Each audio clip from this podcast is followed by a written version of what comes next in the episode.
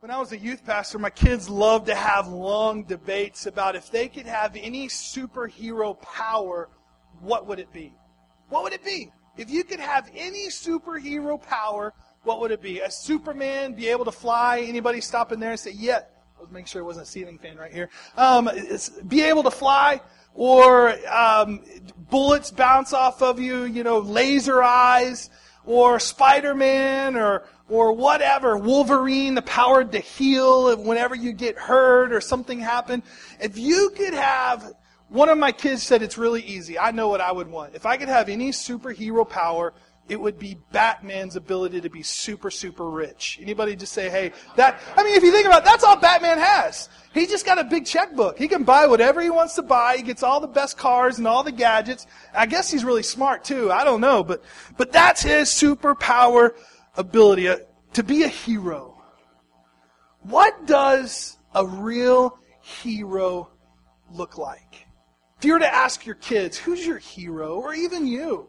I mean, if you, uh, some people would say, you know, whoever the most popular athlete is today, Steph Curry. Say, hey, Steph Curry is my hero. Look what, look what he can do. He's what two-time, three-time world champion. You know, MVP, two-time. I mean, he is ultimate. He's a, believer. He, what a cool guy. Steph Curry is my hero. Or LeBron James or Dak Prescott for us Cowboy fans. I mean, who is your hero? Stop shaking your head. No, you know better. You know better. Or, or some people say, you know, whatever musician or rock star at the time, you know, that's my hero. Look at the, you know, the money and, and the applause and the people staring at him. I would, I wish I could be this person. For some of us, it might be a little more personal. We might say it's our dad or our mom or somebody who was like a spiritual leader in our lives and, and spoke into us. Question for you this morning is Would you or could you be a hero?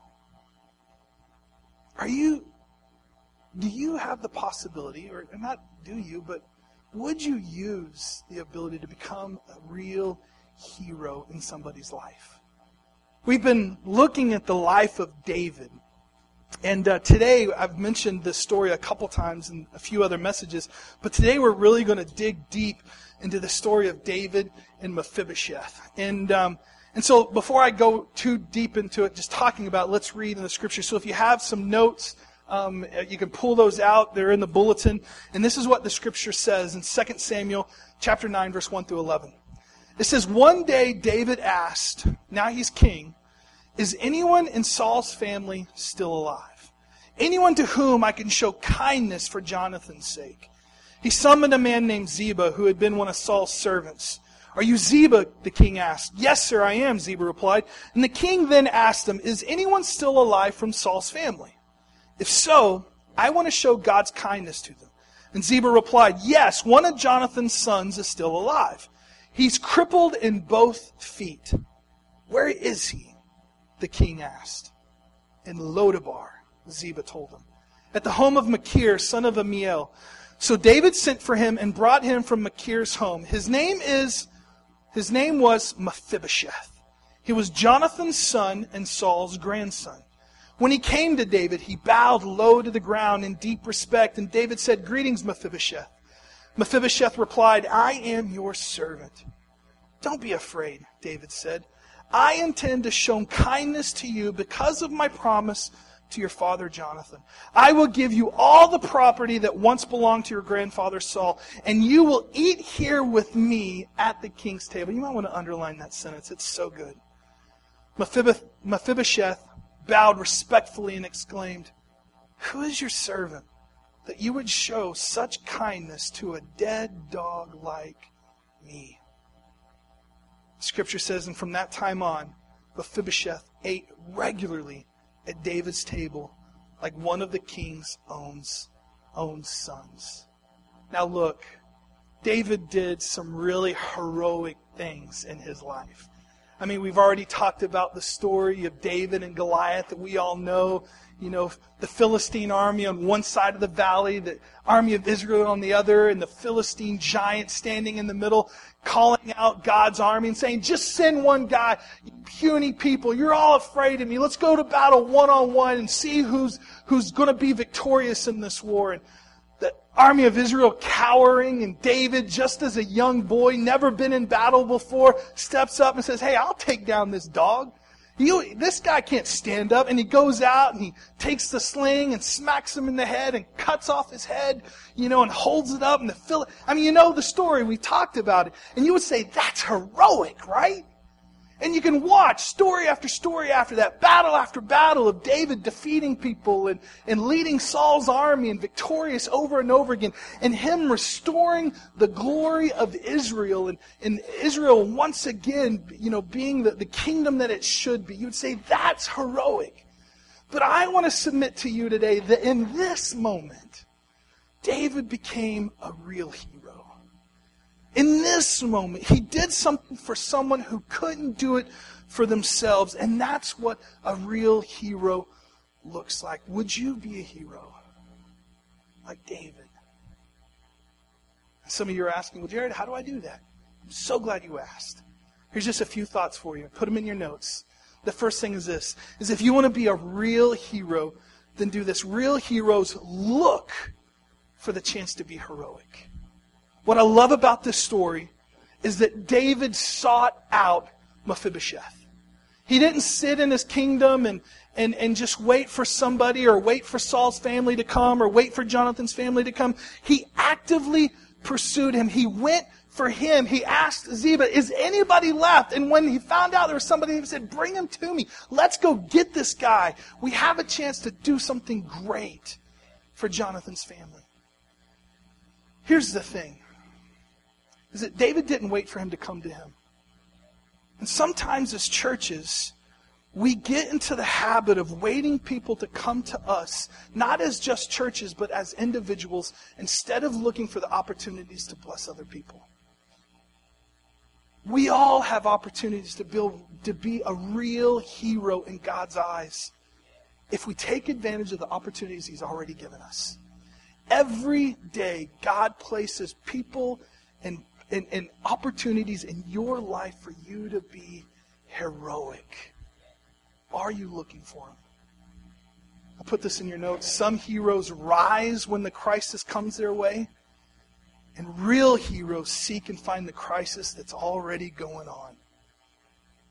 I mean, this is what Jesus modeled. If you look in your scripture or look in your notes, Matthew 9:35 says this. It says Jesus, and what's the word? It's underlined in bold. What does it say? He went. He went through all the towns and villages, teaching in their synagogues, proclaiming the good news of the kingdom, and healing every disease and sickness. He went. I mean, think about this. He's the King of Kings and Lord of Lords. He has all power at his fingertips, Jesus does.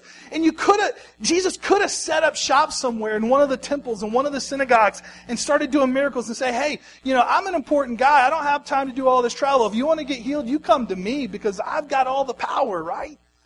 That's what he could have done. But he didn't. The scripture says that he went to people. He went. And as churches, we, we can become so intrinsically focused on ourselves, just on what's happening inside of our own walls, that we stop seeing the world around us. I had an amazing eight year run serving a church in Oklahoma City called Chartel Church of God, and I use a lot of illustrations from them just because it was a real blessing as a part of my life. And um, and Chartel is one of those um, one of those mother churches in Oklahoma City that was been around for over a hundred years.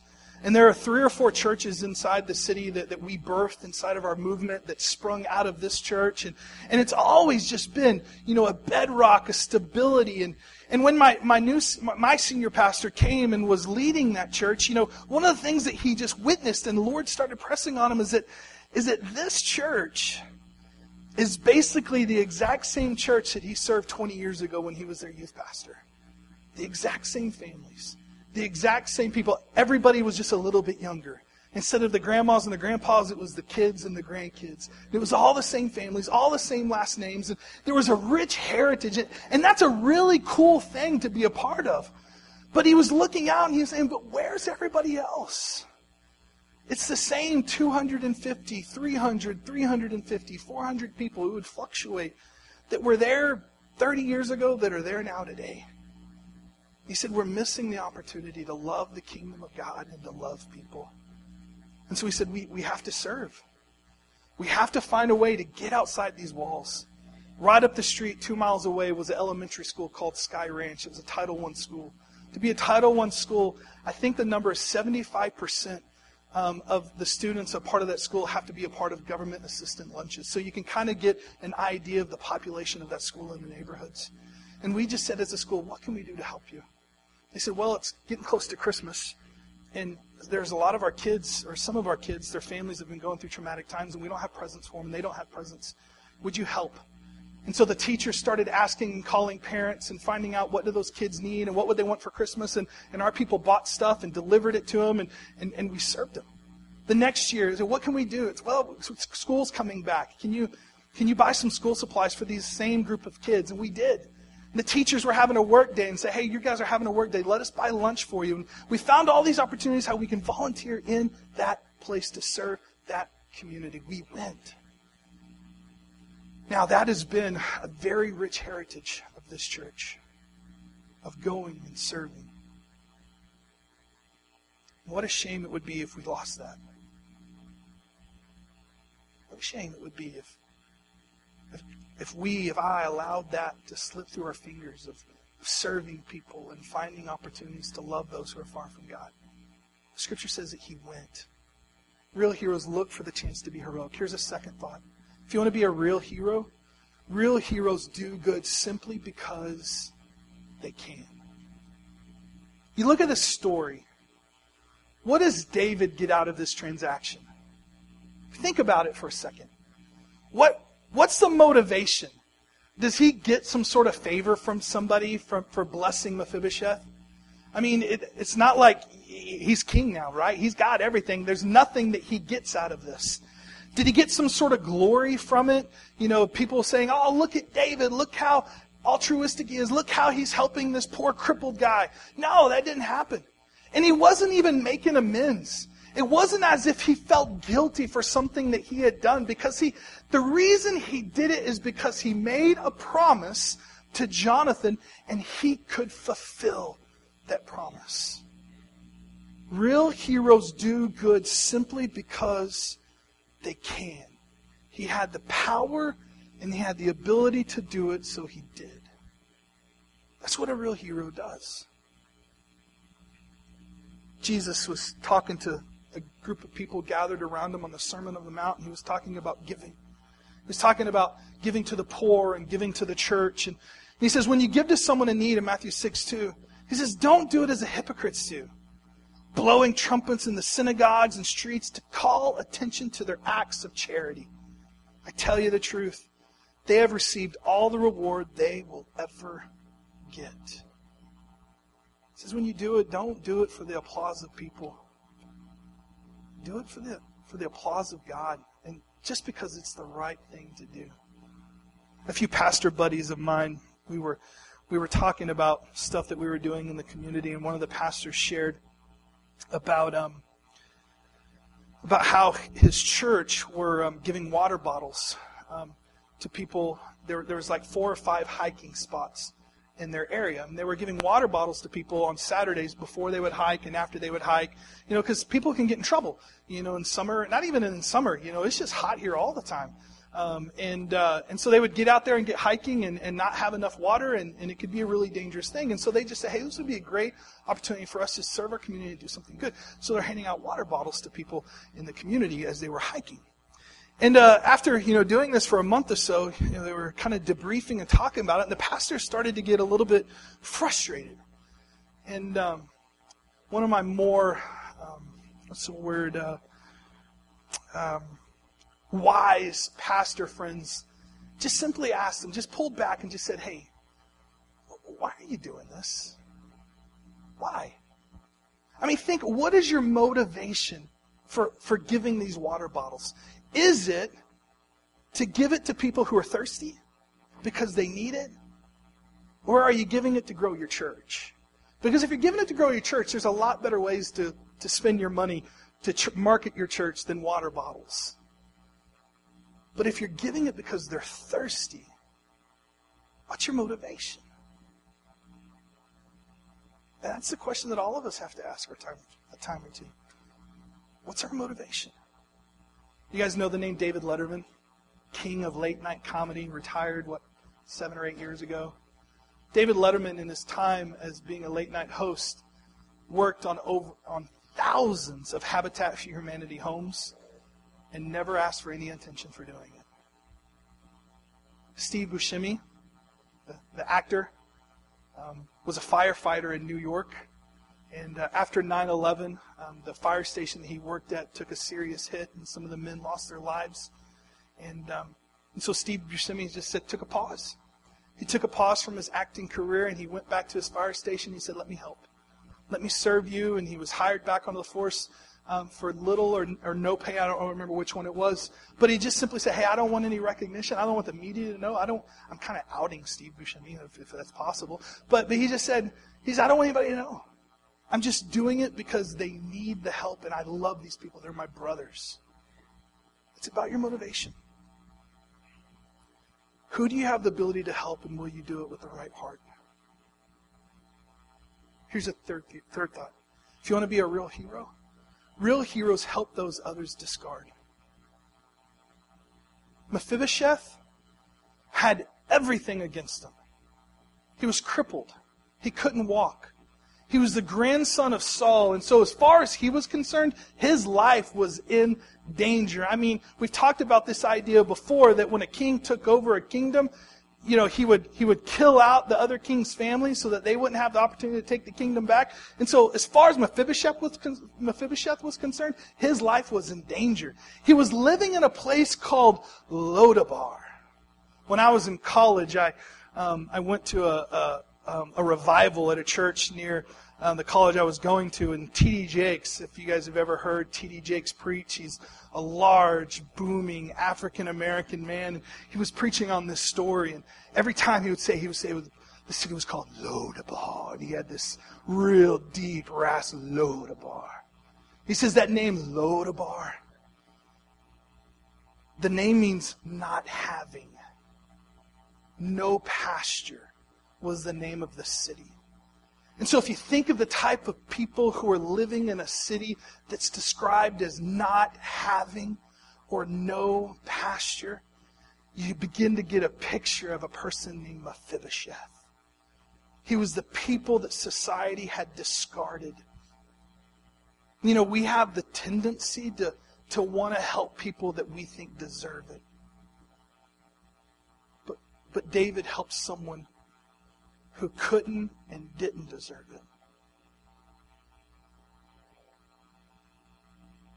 The church should come around people who society doesn't want to have around. That's who the church should love. That's who the church should serve. That's who the church should seek out. The people that society doesn't want to have around. Jesus, in Matthew 25, he's talking about the coming judgment day, and he's he says, you know, the day is coming when we're all going to stand before the Lord, and and the Lord is going to separate the sheep from the goats, and he's going to look at the people on his right, and he's and he's going to say, "You, my good and faithful servants, welcome into paradise." He's going to say, "Because when I was hungry, you gave me something." Now, this is a paraphrase because I don't have the scripture in front of me. When I was hungry, you gave me something to eat. When I was thirsty, you gave me something to drink. When, when I was naked, you gave me clothes. When I was sick, you came and visited me. When I was in prison, you came. And those people are going to look at God and they're going to say, God, when did we do these things? We don't know what you're talking about. Thank you, by the way. But when did we do these things? When did we see you naked and clothe you? When did we see you hungry and feed you? When did we see you thirsty and give you something to, something to drink? And then Jesus said this, Matthew 25, 40. He says, whatever you did for one of the, what does it say? The least of these brothers and sisters of mine, you did for me. The least. Ever feel like that describes you? I mean, me too. People that society had given up on. That's who God tells us to reach out to. Those that society has discarded. Here's a fourth thought about a real hero. Is a real hero gives gifts that can't be repaid. Look, what I love about this is that David just didn't send money or food. He didn't say, okay, gather around like two dozen servants, and I'm going to buy this place in um, in Lodabar, and we're going to let Mephibosheth live there, and we'll send him some money from time to time. We'll send him some food from time to time. Man, he'll just be fine. Everything's going to be okay. Is that what David did? No, he, he went to Ziba and he said, hey, go get this guy. Bring him to me. And he looked at him. And he said, hey, um, all of the land that Saul used to own, which I'm sure was quite a bit. I mean, he was the king of Israel before David. He said, I'm giving it all back to you. So all of this that was taken from you is now yours once again. And let me tell you something else. I'm just not going to put you out to pasture on this land that Saul used to own. You have a place at my table. You know who sits at the table of the king? One of his sons, one of his daughters. And he looks at Mephibosheth and he says, You have a place amongst my family. You are mine own. Real heroes give gifts that can't be repaid. I mean, how's Mephibosheth ever going to pay that back? Never. He had nothing to offer. I put just three quick thoughts. Some, some give donations, but heroes give dignity. You know, it's, it's easier to throw money at stuff, right? Make us feel a little bit better, but we don't have to get our hands dirty. You know how you give somebody dignity? You ask them their name. You know how you give somebody dignity? You say, Tell me your story. And can we be friends? Get into my life. I want to be in yours. That's offering dignity. It takes a step further and it helps people feel human again when they're at their lowest place in life. Here's a second thought about a debt that can't be repaid. Some give an act of kindness, The heroes offer friendship. Have you ever pulled up into a fast food line or at Starbucks and you get stuck in like the act of kindness chain that's going on and the person in front of you has bought your coffee? How many of you that's happened before? I was, or how many of you have started one of those? I'll out you. It's okay to say if you started one. That's cool. I, applaud that. That's really neat. Um, I, I, was watching a video online. This guy was posting the aftermath of his Taco Bell experience. He was driving through Taco Bell and he had ordered like a number five or whatever. It was going to be six dollars and twenty nine cents, and and so he walked up and or he was driving through, and the lady said, "What your meal has been paid for by the car in front of you." Um, and he was like, "Man, I didn't want to be that guy." You know, I didn't want to be the guy that broke the chain. And so he was like, well, I guess I'll pay for the car behind me. And he was thinking, you know, I paid six forty nine. It, it's going to be somewhere around there. So he handed the lady his card. He knew he was in trouble when she looked at him and said, "Are you sure?" And he was like, "Uh, I guess." And so he handed the card and he got it back with a bill that said forty four dollars and something cents. And he said, "Who in the world spends forty four dollars at Taco Bell?" I, are you? You can buy the whole store for forty-four dollars. Are you kidding me? He said, I was stuck in the chain of the act of kindness. And I'm not saying those are a bad thing. Those are actually really cool. And we should look for opportunities to act of kindness in people's lives. But here's the deal. What if we took it a step further and not just did an act of kindness, but we offered true friendship to people? Some people are so desperate to be noticed, to be included, to be cared for. That's what, that's what real heroes do is they offer friendship. Here's a third thought. Some people give shelter for a night, but heroes give a home. Now, I really don't want to say this because I know this is being recorded and I'll have to answer to it one day. Um, but, but one of the heroes in my life is my wife's parents. And I'll have to answer that one day. And the reason why is because over the last 20 years, they've helped over 25 kids in the foster care system. 25 children who are at their worst moment in life being pulled away from their parents or some sort of crisis or some sort of abuse or some sort of neglect. And her parents opened their home to them and said, Let us help you. And a lot of those kids had like had a, a lot of behavioral issues that came with being in that system. And they loved them and walked them through those hard, hard moments until they either found, homes to be adopted into or restored to their families. How cool is that? That's a real hero. You know, in the, in the state of Arizona, we have a crisis in the foster care system. It's a crisis. And I don't know the numbers. You can ask my wife afterwards. She knows a lot of about that system. Um, but it's a crisis. And there are families and kids who are in desperate need to be loved. And that's what the church is supposed to do to love those kids, to love those families. Some give shelter for a night, but heroes, I mean, they give a home to people. And it's not just about a home for people to live. You can offer people a home through deep friendships. Say, let me be a part of your family. Here's a last thought is that real heroes remember that they too are but outcasts at the table of the king. That they too are but outcasts at the table. My name is Kesz. Hold on one second. I am thir- Jump the gun a little bit. It's okay, buddy. Here's the deal. I said it wasn't long ago that David was in the wilderness too. I mean, right before he becomes king, Saul's out to kill him. And where's he living? In the desert. The story of him running for his life and hiding in caves as the army pursued him. David knew what it was like to be down and out. And when he had the opportunity to do something about it, he did. He was too just an outcast of a king. We have a video that we're going to show about a, a kid by the name of Kesz who was once a, a Filipino orphan living on the street, digging trash out of a dump, and what God did in his life and how he repaid it. Let's watch that video together.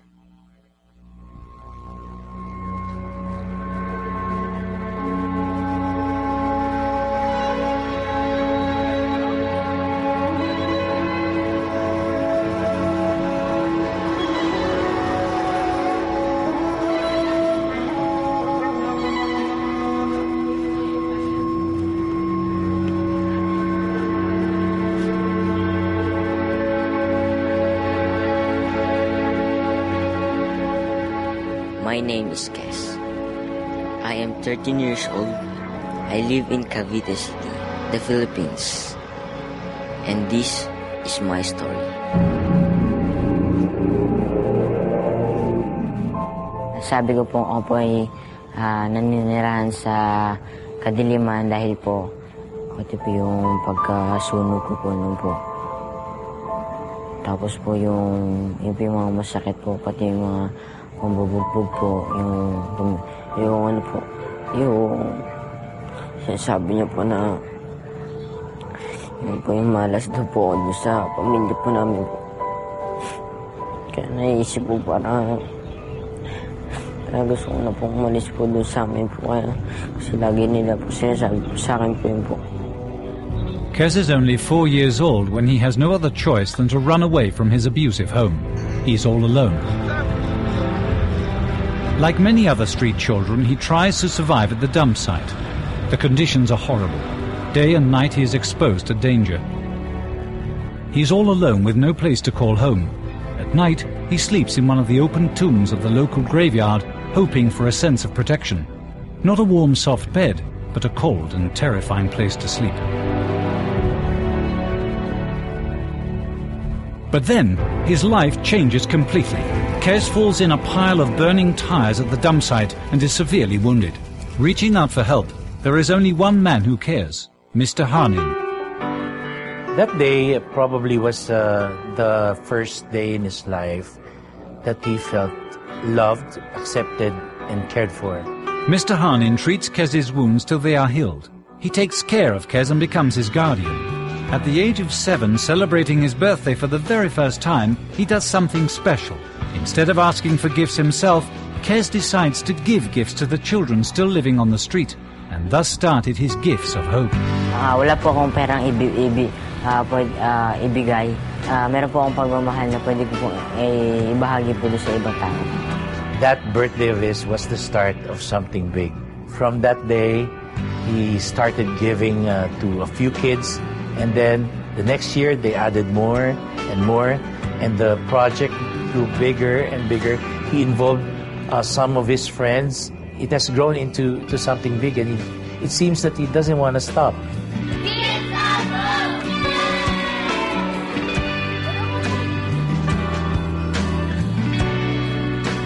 Today, Kesz has grown to become a beacon of inspiration for many. Dozens of volunteers have joined his organization championing community children. Flip-flops, toys, toothbrushes, together they have already handed out thousands of gifts of hope. Yet Kesz does a lot more for street children. He educates them about personal hygiene, explains them their rights, and takes care of their wounds. But above all, he gives them hope. When I grow old, I like to be I like to be Kuya Kesz. The most important thing that I've, I've learned for, from Kes is that um, you should help other people first and prioritize other people first than yourself. Ang mahalagang natutunan ko kay Kes, Kes ay paggagamot ng sugat at tumulong sa kapwa. Ang naituro sa amin ni Kes ay ang pa, kapag nagsama-sama kami, kaya naming baguhin ang mundo. Mga bata, kinig, makinig mo na dito, okay? Di ba katulad, katulad nga sinabi ko, may mga pangarap kayo, ah, gusto nyo din makatapos, makapagtapos ng pag-aaral, may mga talento kayo, may mga karapatan kayo. Ang kailangan nyo lang gawin ay ipaglaban nyo yung karapatan nyo at ipakita nyo yung kung ano yung talagang, kung ano yung nasa puso nyo, may mga talento kayo, kailangan nyo ipakita yon. Everywhere, Kes is being surrounded by children. He gives them love, care, fun, and attention. He has already helped over 10,000 street children. He has treated over 3,000 wounds. Whenever he sees someone in need, he lends a helping hand. Gusto ko din po maranasan po ng mga bata po nung naranasan ko po na ako po ay kaya ginamot po yung mga sugat ko po, yung mga galos ko po. At ah, minahal po nila po. Kaya gusto ko pong ibalik po yun po doon sa mga bata po.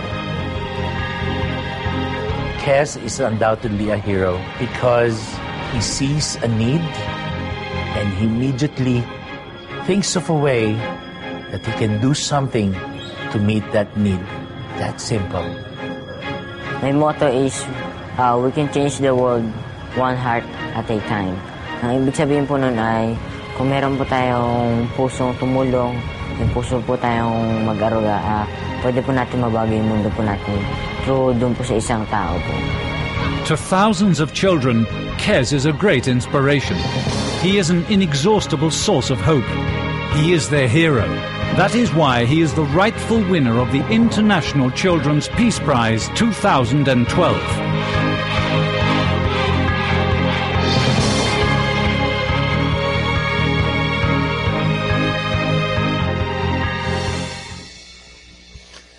Once an outcast, once an orphan, to helping 10,000 plus children because he remembered what it was like to be in their place. David, lost in the wilderness, running for his life, reaching out to Mephibosheth, living in a place called Lodabar. That's David's story, that's Kesz's story, and that's our story too. Look what Paul writes in Ephesians. He says, You lived in this world without God and without hope. Once you were far away from God, but now you have been brought near to Him through the blood of Christ. All of us, outcasts, fallen short of the glory of God, but being restored by the blood and the grace of Jesus. You know, we think about our own failures, our own sin, all those things deserve the death penalty. But instead, we were shown grace and mercy. We were once outcasts. Now we're eating at the table.